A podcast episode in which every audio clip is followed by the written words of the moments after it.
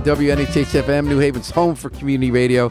I'm Paul Bass, inviting you to look behind the headlines the stories that make our community tick. Well, Steve Mednick makes us tick in a lot of different ways, including charters and chords.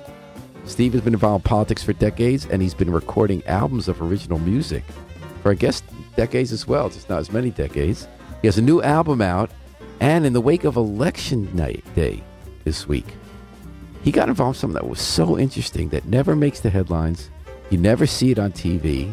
But I would argue that in our towns, the community might matter more than the kind of personality arguments you read about at elections. Steve is an expert, maybe the expert in Connecticut, on city and town charters. That, and tell me if I'm saying this wrong, Steve.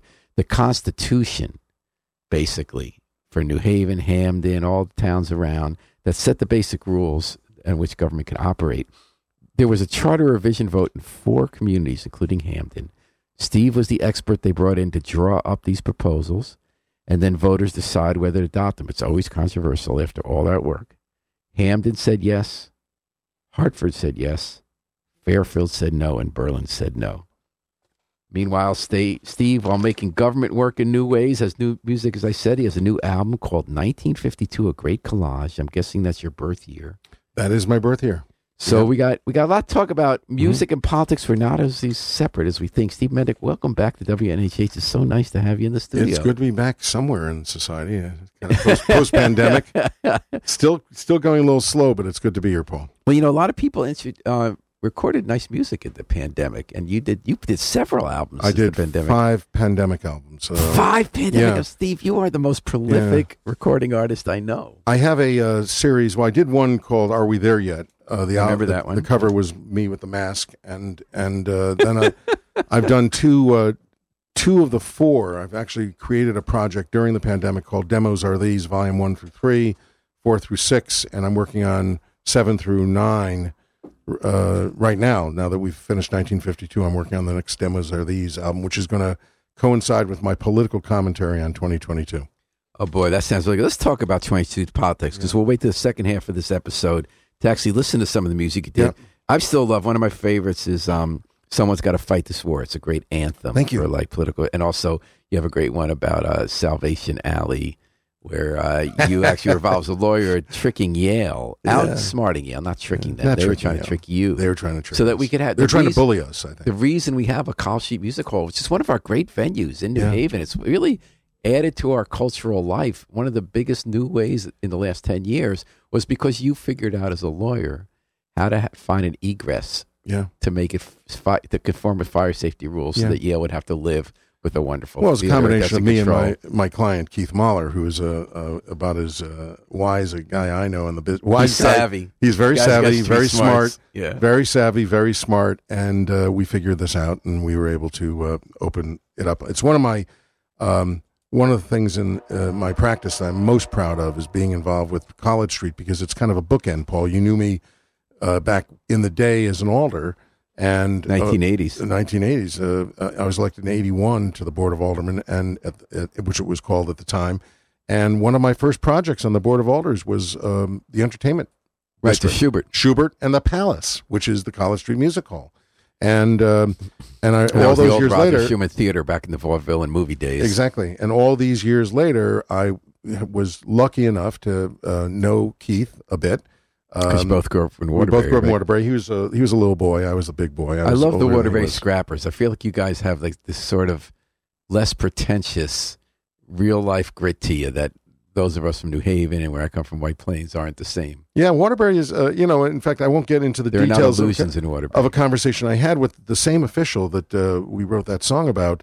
Um, uh, made a disparaging remark about my client's birthplace, not realizing it was mine as well. Ooh. And, it was uh, kind of saying like you and I are sort of the elite Yale types, so yeah. we won't let this guy come yeah, in but I pointed a out, music hall on Yale's uh, uh, entertainment district. I pointed out that he was not born to a white shoe family, so it, it all oh. worked out the same way. But it was, uh, uh, but I'm very proud of the work I've done with with Keith Mahler and uh, the New Haven Center for Performing Arts, and the other interconnect um, in that relationship is with the Westville Music Bowl. Uh, this is I was, the second music venue you guys put together in the last few years. You know what strikes me about both those places? Mm. I mean, Keith Mahler gets in wonderful acts. Yes. and he teamed up with someone much younger than he, so he kind of has the baby boomers and the Gen X's, Gen Z. But it's about the quality of sound. Like I don't pretend for any for two seconds to know audio. I'm not an expert, but here's what I know from sitting in those places: the sound is perfect in a way you wouldn't notice if it weren't perfect.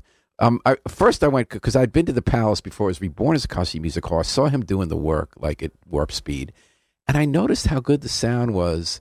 That it, you don't feel overwhelmed. Your ears. You, I like sound to be loud, and it's loud, but it, you don't. It doesn't hurt, and it doesn't all blend It's very clean, indistinguishably. very you hear the guitar licks, you hear the vocals, Yeah. and then at the Westville Music Bowl, which is an outdoor venue, which is so challenging again and again. You worked with the neighborhood, and I work live in the neighborhood. I wish I heard the music more. I kind of like free music, but um, he wanted to make sure it didn't blow out the neighbors. But when you're sitting in that Westville Music Hall, Salt Lake Street Dive there, you can hear again. It's loud enough that you feel the experience of being enveloped by music. You don't want it to be. You have to strain to hear it. You want to be lost in the music Exactly right. but you're not overwhelmed or overpowered. You got the power, but you're not overpowered. So again, even outdoors with a lot of people talking with ambient noise from the street, you're hearing the guitar licks, you're hearing the vocals, you're hearing the way it blends together while each part still has its distinctive Yeah. sound. I- I- and it's a it's a remarkable venue. And How does uh, he do that? Uh, he just brings in the right people. It's something he's very discerning about. Uh, Because it's usually wrong. When you hear music live, it's usually not perfect. he's and you gone, understand that's he's- part of it. Yeah, he's he he's gone to great lengths to bring in the right audio people. Um, he's a student of the business. He's Keith's been doing this. Uh, he'll call in to correct me if I'm wrong. Um, since he was a teenager, I he started booking concerts in Waterbury, Connecticut, and our hometown. I wasn't around when he was doing that. I was gone, but um, he's a student. He's he. I think above everything, Keith loves music.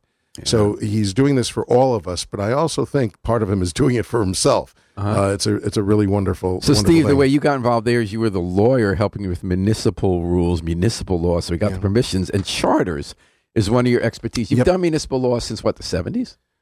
Well, I, I wasn't practicing in the seventies, Paul. I was just uh, uh, a, wee bit, bit bit young young to do that. But I, I became a lawyer in the early nineteen eighties, and uh, but I had been involved in municipal government uh, as a young person. But still, that's forty years you've been doing municipal Yeah. law. Oh, yeah, How, how did you develop an expertise in charters?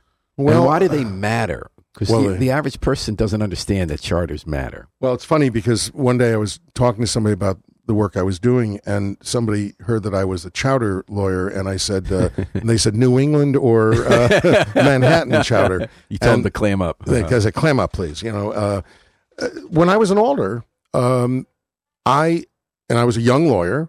We didn't have municipal law uh, really as a subject matter in law school. Uh, I became an alder, and I had to learn what the charter was. Uh, I knew it was the Constitution. I knew it was a guiding document for the work we did. I knew we had to comply with it, so I got to.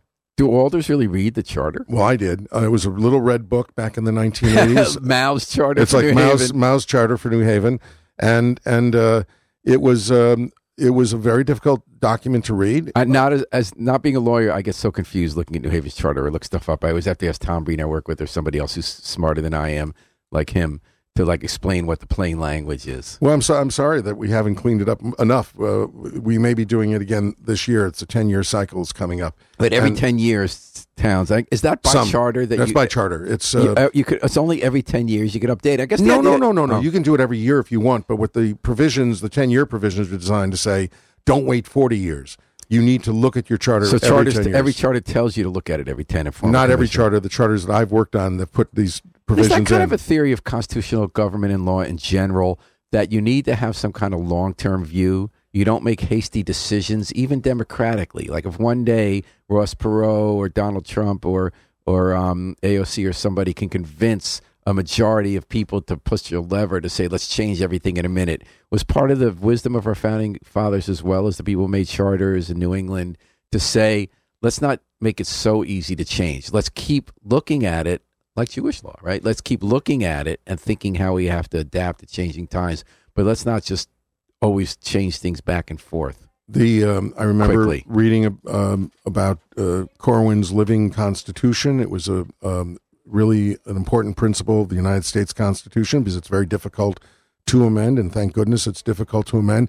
Um, for the most part, there are a few things I would like to amend in the United States Constitution, but uh, God forbid we should open it up to do those things because there could be other problems with that. Keith and city Mahler charters says are- WMB is the best audio system in the world. DBJ audio system. Thanks for listening, Keith.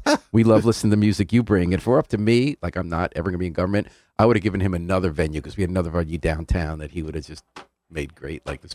So, Steve Hamden, they Yes. call you in and you work with all the personalities. You put your views out of the picture and you say, here's how charters work. You go to long meetings that could just make you want to jump out a window, right, for four hours. Well, you're, you're good at long meetings. I was never I'm very good at long meetings. I And like they it. and you spent a year with Hamden, two years, two years, saying with a committee of people, saying two how different commissions. should the rules change. And one of the big questions is one we hear a lot, which is that we tend to have two year terms for mayor. And a lot, I realize it's an elite position. I guess I must have like elite, elitist biases I don't like to admit because I've always with that group who said, should really be a four year mayor because when it's two years, you're running for re-election almost right away. You don't make long term decisions. Every two years, you put off a tax increase so you don't have to run on it. And then it's twice as big a tax increase and whaps people the next year.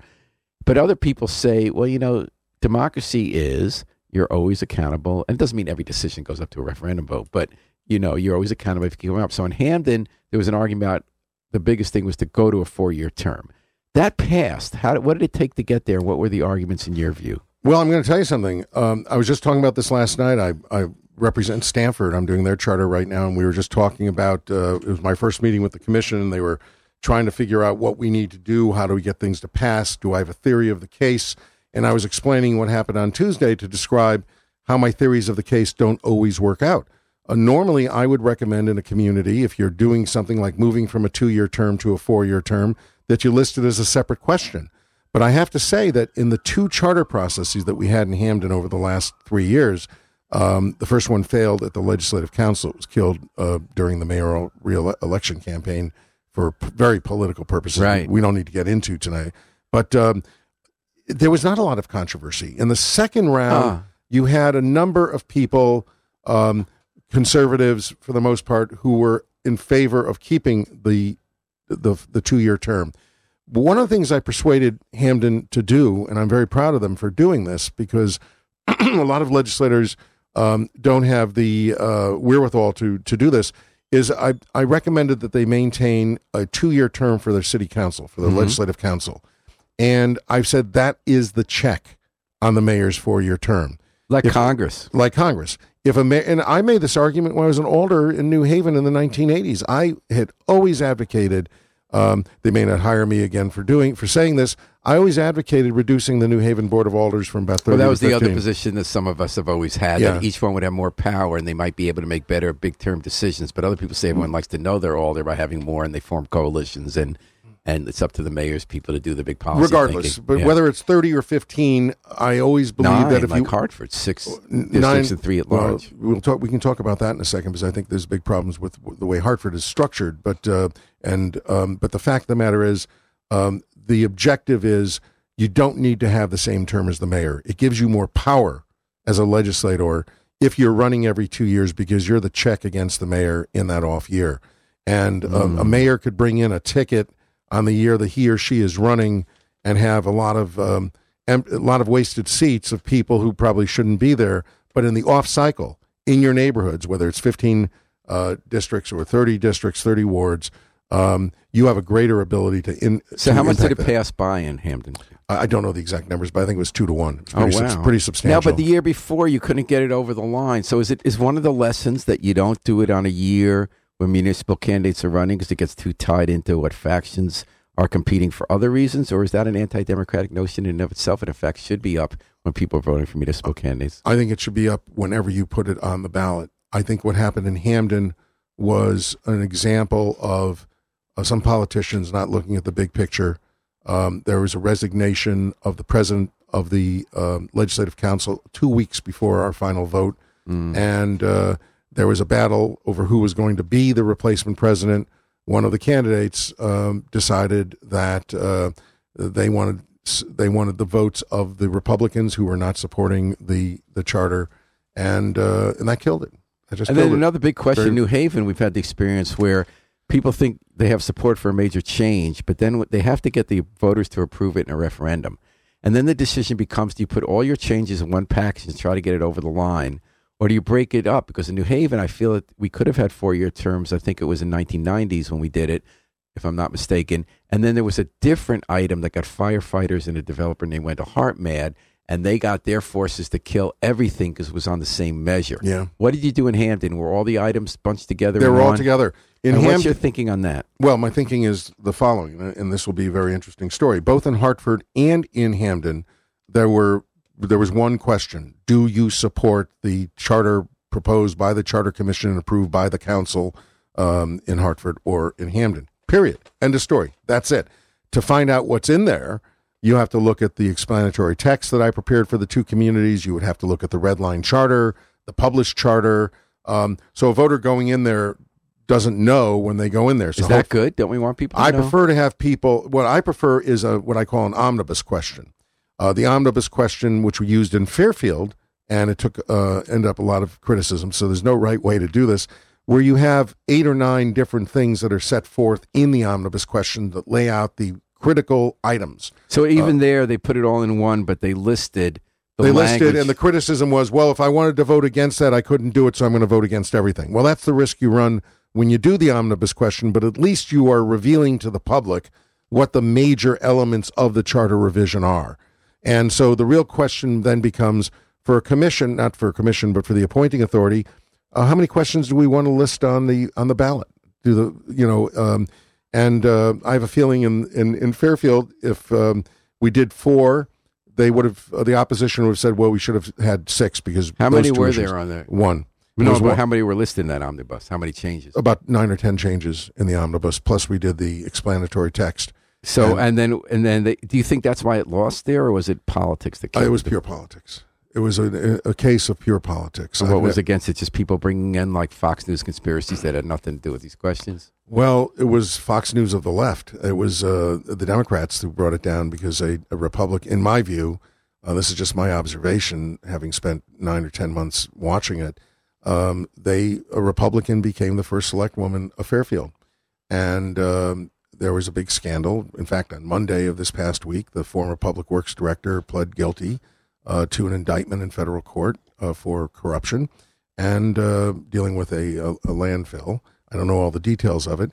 And uh, they decided they were going to convene charter revision to try to make this old document uh, more um, um, clear, uh, have it more linear, etc.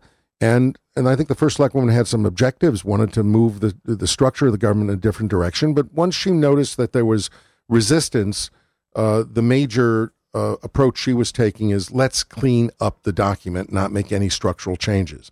No matter what was done, um, um, the opposition would continue to find a new thing to argue. Yeah, and what about. about what happened to Berlin? Why did that go down? Berlin was interesting. Berlin had four questions. Three of them were relatively innocuous. The fourth question, which I actually did some legal work on, was in Berlin, uh, under their charter, if you live in Berlin, you are entitled to have government paid VNA service, v- Visiting Nurses of America. That's in in charter? their charter. Was there even a VNA when they wrote the Uh, charter? uh, well, there was a VNA at some point when they amended their charter. I don't know if it was there back at the beginning. And the city fathers and mothers have said, "My God, we're losing money. We just can't afford this. And can we move it out of the charter, make it an ordinance, and see if we can modify um, uh, modify the way we administer it? But with it being in the charter, it is mandatory. We have to uh, we have to, in fact, provide the did they service. put again all four in one question? no, there were four separate questions, but all four questions went down. Why did they all go down? I think it was just the power of the opposition to the one. Uh, one of the problems with the charter is it's not like being on the floor of a legislative body where you will take um, the time on each amendment to vote separately and allow you to and distinguish. Why, by the way, going back to four-year terms, why do you support a four-year term?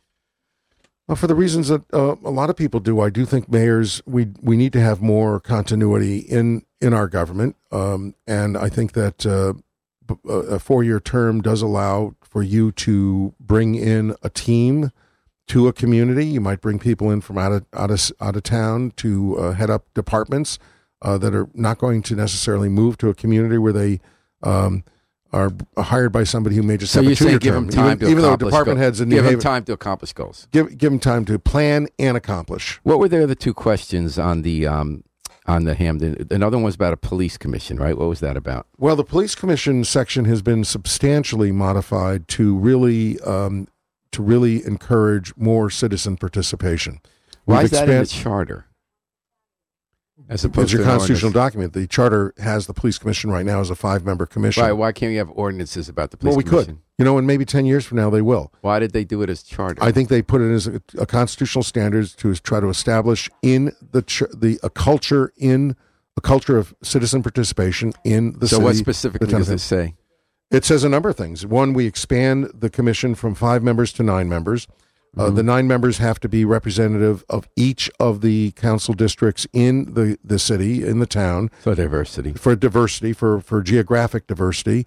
Uh, we have new elements of the charter that really, uh, w- with a DEI commission, that will be taking a look at other elements of diversity on the uh, on the commission as well. Uh, we have requirements for that commission and others that uh, people come from different backgrounds. We don't want to have nine lawyers. But you could put in what, what kind of wording do you put in the charter. about how you assume they have different backgrounds? Well, you talk about the uh, that a mayor should take into account a diversity of backgrounds. In this particular case, uh, people on the police commission should uh, come from um, uh, the civic community, from the not-for-profit community, could be from the legal community, could be from uh, the faith-based community. Just a variety of of attributes, not necessarily um, job skills per se. and the third and the third one was finance. finance commission. They created a finance commission in Hamden, uh, not uh, to serve as a board of finance, but to serve as kind of a buffer between the mayor and the council to allow uh, for an independent body uh, that's appointed by actually a majority by the council, minority by the mayor, uh, to take a look at the underlying numbers in the budget, to be able to report to the council that the mayor's numbers are founded in fact and not in hope.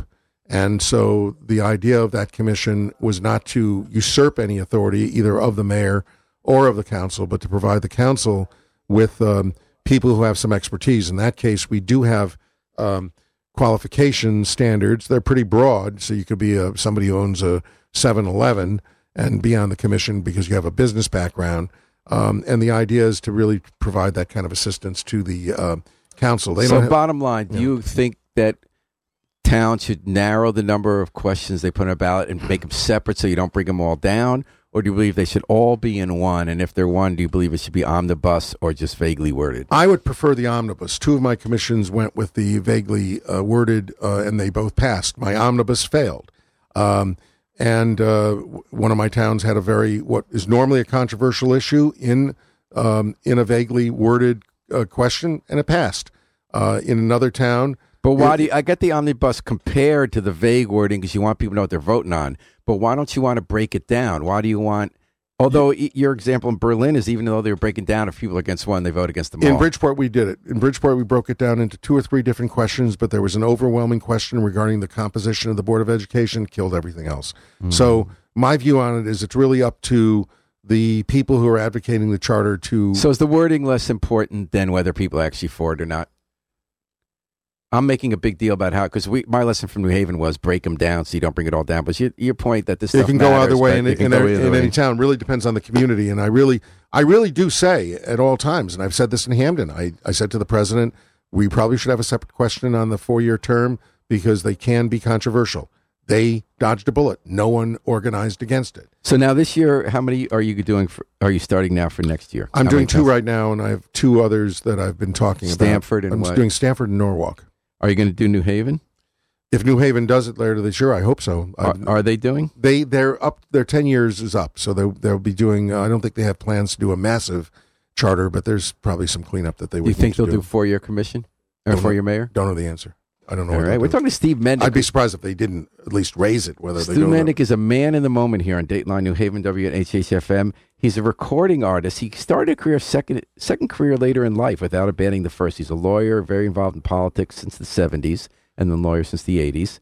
He's been in elected office. He's been involved in state, national, local politics, but he's also the guru. He's the guru of charters, which matter more than 99% of the politics and government and elections news we see on TV, but you hardly hear about him. He's the person they call to put aside his own views and help cities and towns figure out how to update their charters for a modern age, which are their constitutions. And um, we're talking to Steve on Dateline New Haven 103.5 FM, live streamed at newhavenindependent.org. But Steve, that let me before we get to the music, what was your take on what happened nationally Tuesday night? Before we say that, let me just tell you something because you said I put aside my views, and I really do. But um, in Hamden, under the last cycle, which became very partisan, uh, I was accused of writing a left wing manifesto. Well, you're always going to be. I mean, this environment, everyone's accused of being partisan. Like in the independent, we of course are biased like everybody, but we try not to be. And anytime we just write what happened, and if we know for a fact we're not trying to steer it, people still accuse us, and they're often wrong about what our personal views are. They often accuse us because we're reporting something that we have a bias. Like, for instance, two people run for treasurer, and they both said their backgrounds make them better for it. And I actually didn't have an answer on that. It was better to have worked specifically in finance or to be the lawyer doing financial deals. And that one of the candidates, the Republican candidates, accused me of being incredibly biased. And I asked them why. I said, because, you know, sometimes I am. I try not to be. But, you know, in this case, when I wrote that story, it really felt like I was just stating what you guys just said, and I didn't have an opinion. He said, because it's so obvious that the other guy's not qualified, the fact that you presented them, that's called both siderism. It's usually left to object to that. Gotcha. And sometimes it is bad to do both siderism when the facts are so overwhelmingly one way. Like if something's illegal or not, it either is No, or isn't gotcha. often. But I find, do you find that too? That right now it's hard in America, Well- civic life, to give legal advice, to write an article, to make a speech, to suss out information that isn't just accused of being biased because everything's so polarized. Well, the point the point I was going to make um, was that in Hamden, I was accused of writing a left wing manifesto. Same lawyer, a year later, was accused of being part of a right wing cabal uh, by those who were opposing the Republican uh, majority uh, board of select persons in Fairfield. Um, neither is true. Uh, the advice I was giving in both communities is pretty close. Uh, you try to contour your documents to the culture of a community, uh, so I don't come in with my my own concept of what Mednick Town would be, the perfect Mednick Town charter. Um, so you do, and I have found in the last couple of years much more partisanship and ideolog- ideological activity. So How many years you been working on charters? Oh my God! I, I think I did my first charters in the '90s. Uh, I did. I mean, obviously, was involved in charters when I was an alder, but as a outside attorney, Is I, the different? Are the you 90s. accused more of being biased than you used to be? I don't get accused of being biased very much, but uh, twice in the last two years. And uh, had it happened before that? Not really. Not that I can recall. Do you attribute that to the the the, the increase in partisanship? I think so. I mean, look, I have friends to this day from my. oh, You asked me about my first charter was in New Britain. Um, I talk to the New Britain Republican registrar voters once a month at least, and we're Facebook friends. We argue on Facebook, but we've been friends since the charter revision because I reached out to make sure that the Republicans at that time, it was a fairly dominant Democratic culture, were heard at the Charter Commission and that there were victories for Republican concepts because most of the stuff you do in a charter is not ideological. It's not left and right. It's not conservative and and liberal. And uh, so yeah, so I I pride myself on the relationships with the people who are in the minority parties in all the communities I'm involved in because I put a very high premium on making sure that everybody's heard. Mhm. and that that and that gives it a better chance to pass. Yeah, right? absolutely. If you have both town committees supporting the charter, you're in, good shape. And Um, isn't a lot of it updating it? Like just the legal language doesn't work anymore. Well, legal language doesn't work. Sometimes you're you're referring to the Court of Common Pleas, which hasn't existed for 40 years in Connecticut. um, fines uh, that were created in 1957 uh, From not, the Court of Common Pleas. yeah do not work uh, in, in in 2022. So there's a bunch When of did things. when was it eliminated? When was what eliminated? The Court of Common Pleas. Sometime in the late 50s, or uh, actually in the in the late 60s, I think, in early 70s. There was still Mhm. Court of Common Pleas when I was a, a young man, but before I was a lawyer. So All right. So now tell me about how you felt about the larger results on Tuesday. They're I kind was- interesting. I don't want to say I was thrilled um, because everyone was expecting a blowout of Democrats with Yeah. Trump on the rise, Yeah. Trumpian candidates. The, the story in August was Democrats are going to defy the big losses of like me. mid-year midterm elections because of the abortion decision, because January 6th commission, and because Donald Trump had elevated really extreme right-wing candidates in primaries, sometimes with the help of Democrats. I will never forgive them for that. You know, and they criticize the Repu- moderate Republicans who don't speak up against Trump, then they finance Trumpian candidates in primaries so that they can run against someone they considered weaker. But that's a whole nother conversation. But but uh, it looked that way that it was going to fight. Then uh, two weeks ago, it looked like the Republicans on this huge march to a big red wave election because everyone's talking about inflation except Democrats and crime except Democrats. Then election day came, and it came kind of pretty much a watch with some modest gains for Republicans, far less than you usually find on a midterm election against the party in power. Would you say that is your take also? Yeah, I'm pleased that we got as far as we did when you consider the power of Fox News and Yeah. the right wing media Yeah. in in distorting. What power do they have with the independents? That's my question. Don't know the answer. I mean, Connecticut, we have yeah. over a million independents. They're the biggest party. Only four hundred fifty thousand and change Republicans, eight hundred thousand change Democrats. So they're the party. They decide it.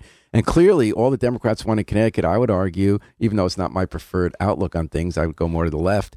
That they're really the, what the Republican Party used to be is now the Democratic Party in Connecticut for state offices, not Congress people, which is very strict fiscal discipline, like putting money in the rainy day fund rather than spend it all to get early votes. But also, don't tax the rich. They pay like one third of what teachers and, and nurses and cops pay percentage wise in taxes, and uh, they won't. And they Lamont will always protect his people in Greenwich from marginal tax rates increases, you know, on, on income tax. But they're also environmentalists. They're pro-choice, and the Republican Party really seems to have moved far to the right. Even here in the candidates they put up, Greenwich was taken over by Trumpists, so now Greenwich voted Democrat, Westport voted Democrat, Madison voted Democrat.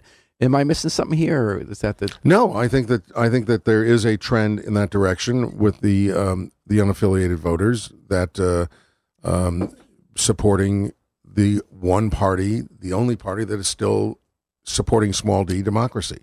Uh, I don't think it has to do with necessarily Although the people didn't talk about democracy much, they did talk about abortion. They did talk about Trump as a figure. They did talk about Well, I think there was more talk about democracy elections. than you're yeah, yeah. Talk about yeah. They talked Yeah. about whether it's Look- if election you lose can be valid or not. Yeah. When you watch the news, um, as I have all my life, you see these uh, you see these arcs during the the campaign process where the Democrats are up on abortion, then they're down on the economy, and then this happens and that happens.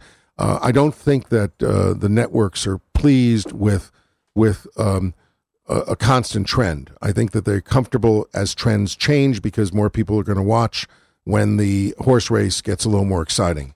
And and I, I think you see it. I think a lot of it is um, created by the media, and and, and it's really um, it's really agonizing. Uh, You sound like and, the uh, and they got it Trump right wingers who are mad at the media. No, you, no, no. You got it. They got it wrong. They they got it so wrong this year uh, in terms of the trends in the last few days. I Um, don't think they got it so wrong. It was all within the margin of error, and they still are. It's just that we all thought we thought because of the because of the movement, the momentum was so much. There was a like a thirty five percent switch in just a month of independent women, white Yeah. women in suburbs. They went from almost twenty percent for Democrats to almost twenty percent for Republicans. That's a huge, unbelievable shift. Yeah. And so with that kind of momentum, we thought all those candidates would get over. Bolduc, the Republican in New Hampshire, would get over in the Senate race. That even Patty Murray was in. Well, that was the story. Even it just they- I mean, not. So, but if you looked at the actual polling data, Steve, wasn't it all within two points in margin of error? Whether it was or up? wasn't, let's say your your point is correct, then why was that the story? Why was the story that Bolduc was going to win, that the governor of uh, Governor Whitmer was going to uh, lose, that the governor of Wisconsin was going to lose? Why were those the stories that everybody was leading on? And if you watch the last few days, even on MSNBC, I was sure it was going to be a wipeout. yeah. On MSNBC, they're talking about the Democrats don't know how to talk about the economy. The Democrats depended too much on abortion. Now the conversations today is Yeah. abortion turned out to be a bigger issue, Yeah. So as big an issue as everybody thought it was. And it's I- harder than ever to poll, as you know. But it's usually the Trump people who are undercounted because they don't speak to pollsters or they don't feel socially acceptable to give that number. And it's always been undercounted until this election. Yeah. Steve, do you remember an election before where the Democratic count was undercounted? Because this is the first one I've ever seen. Yeah, I think that's right. I think uh, it, it's right. Look, this is a very unique election. Joe Biden uh, has really broken, even if we lose the House, as I think we might. and we But it's by will. so little By that so it's, little. they're going to tear each other apart. Yeah, I think it, it's it's really. But the terrific. Senate's key. It is still key. we have to win the Senate because that's the which ju- is still upheld. judicial Do you think. Mark I- Kelly's going to hold on to Arizona? Because there are two seats. The Demo- oh, th- Democrats need to get to 50.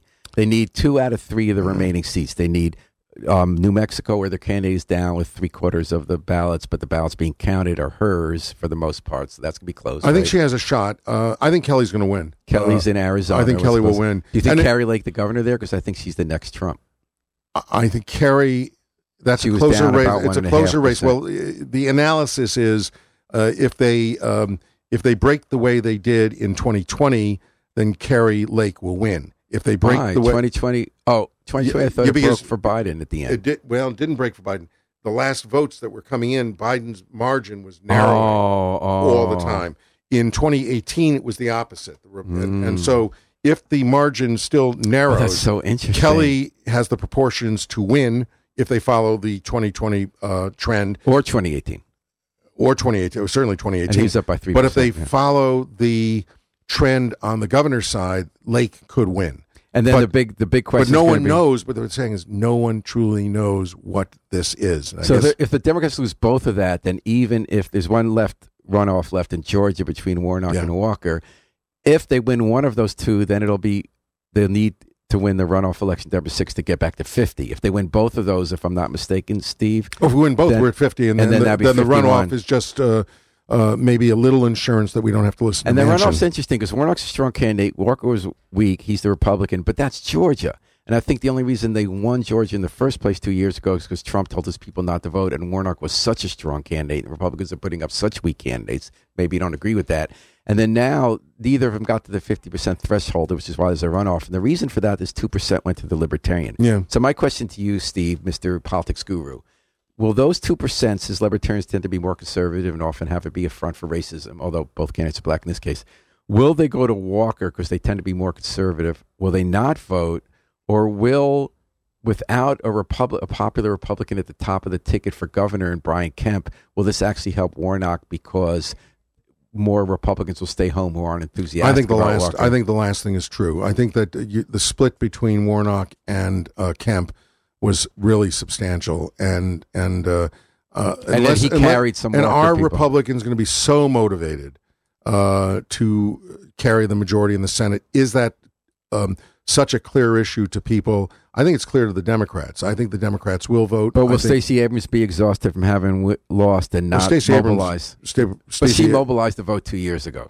She didn't. She it- helped. Uh, hopefully, she will. her organization, Fair Fight. Well, hopefully, the two senators who've worked very closely together will be able to pick up whatever organization is there, and, and I hope that Stacey Abrams will continue to do her good works for the people of Georgia. So I don't know, don't know the answer. I don't live there, uh, but I would think, based on uh, trends, uh, Warnock is just an outstanding senator. he is, He's and a really- outstanding candidate. I wish too. we had somebody like him in the state of Connecticut. He's just a too. great candidate, and I think a great senator. Well, if they need a soundtrack, they could find it in the music of It's Steve all here. Mednick. Steve Mednick has been just on fire. He just put out his fifth, besides being an attorney and someone involved in politics and one of our great sages on charters, he has been hitting the charts over and over again with albums of original music.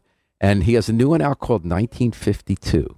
If you're watching, here it is, uh, the album cover. And here's the poster, which I really like. It's got kind of a, a Dada type feel to it. I don't know, a little collage. I like it. It's about the year of your birth. And Mm-hmm. uh, what's the theme of this new album, Steve? Well, the theme is uh, figure it out. 1952, 70 years ago. So I turned 70 this year, and I really wanted to put out um, a piece that was not um, um autobiographical, but but really was talking about the times we're living in. Sort of like Bob Dylan did the piece about the 60s, but you went back to the 50s. Right? I guess I, I'm not sure. right, Steve, let's piece tell people did. what it sounds like. Now, if you're watching this interview live, Facebook sometimes bounces us when we play music, even though we have permission because they have these bots that don't distinguish. So if you want to keep listening and it gets taken off Facebook, just go to the independent webpage, the New Haven Independent. At the very top is a button you can press, or go to WNHH.org. And in both cases, there's a button you can press to listen to the rest of this interview in case we get bounced off of the video here on Facebook and YouTube, but we might not. And you can also obviously tune in radio, continue. So, version of the truth. Steve Mednick off his new album, 1952. Let's give it a whirl.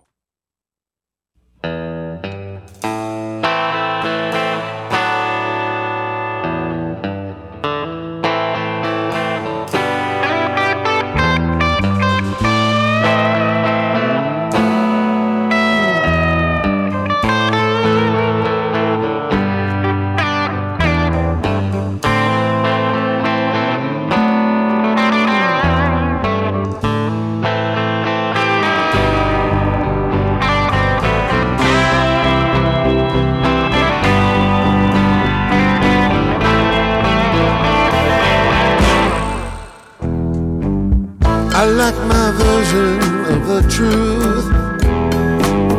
It can give me reason to keep going on.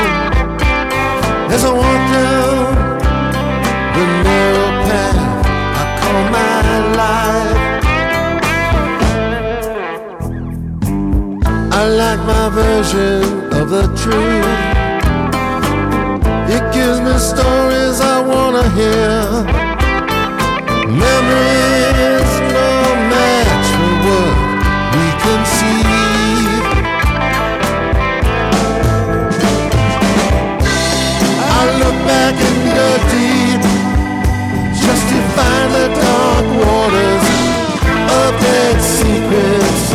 which threw me for a while in the winter of my discontent.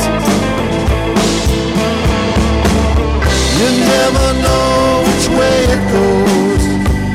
You never really know until you lose it. Was I ever really here? Who knows? Is there an afterlife?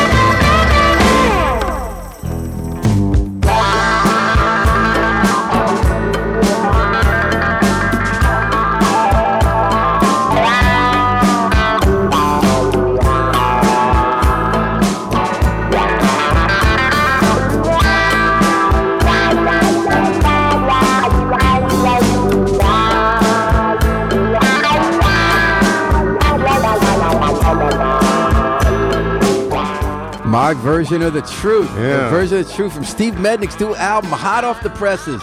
How do you like that Carl Allwire on guitar? Well, I, you know, you're, it used to be Eddie Seville doing your lead guitar chops. oh no, no, Eddie would never played lead guitar. Oh. Eddie was my producer. Uh, Eddie played rhythm.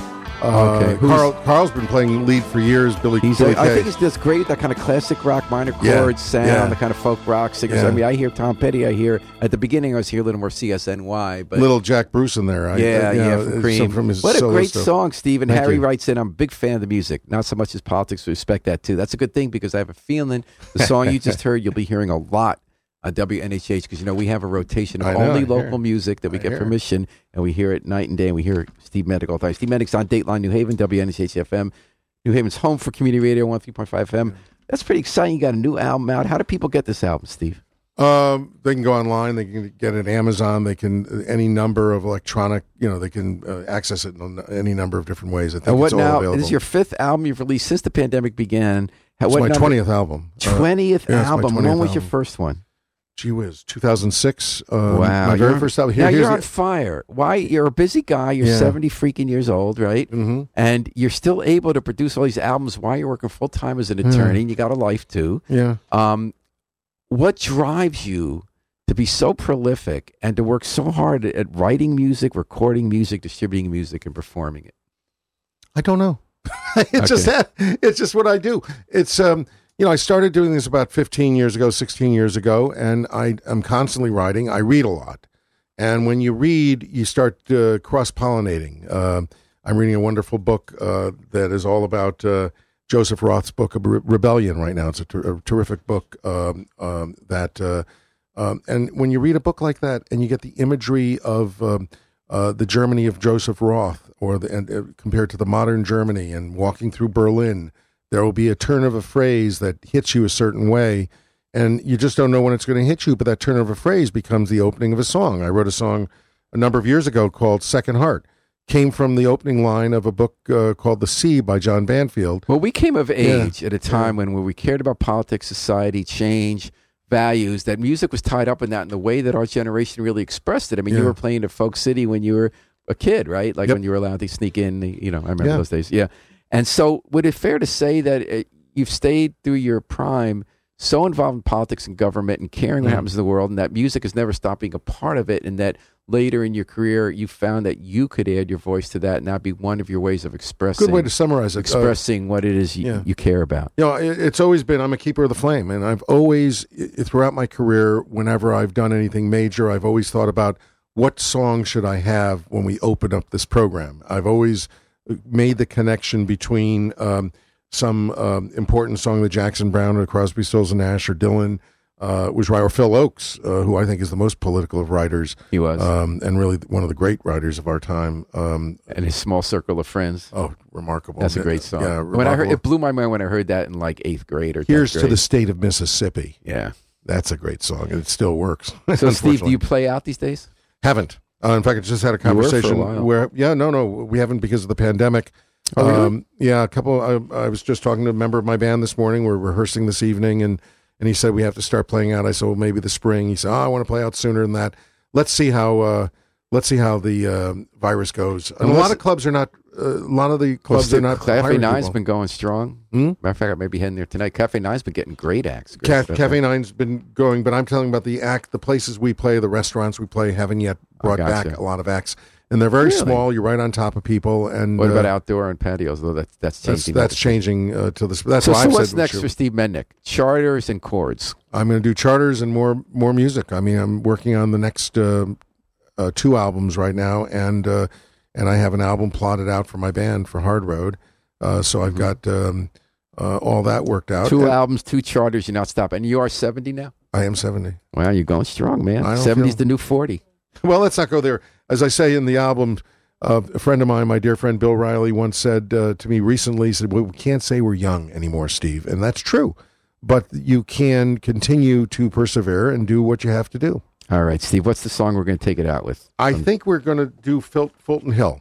Uh, Fulton Hill is, if you take a look at the album, um, everybody associates me with New Haven, and I love New Haven uh, tremendously. Uh, but the album cover is filled with Waterbury and uh, where I grew up. And this is a song about growing up in Waterbury and Milford and all those other places I've lived. Steve, thank you for joining us on Dateline New Haven. And this is Eddie Seville on the harmonica. Steve Mednick's Fulton Hill. Get the album, 1952. Just Google it. Steve Mendick, 1952. Thanks to Harry Droz. And we're taking it out here. days of wonder. I remember the days of awe. The times when we were younger and the first time that I saw the eyes of love look at me. The touch that stripped me raw. Yes, mostly I remember you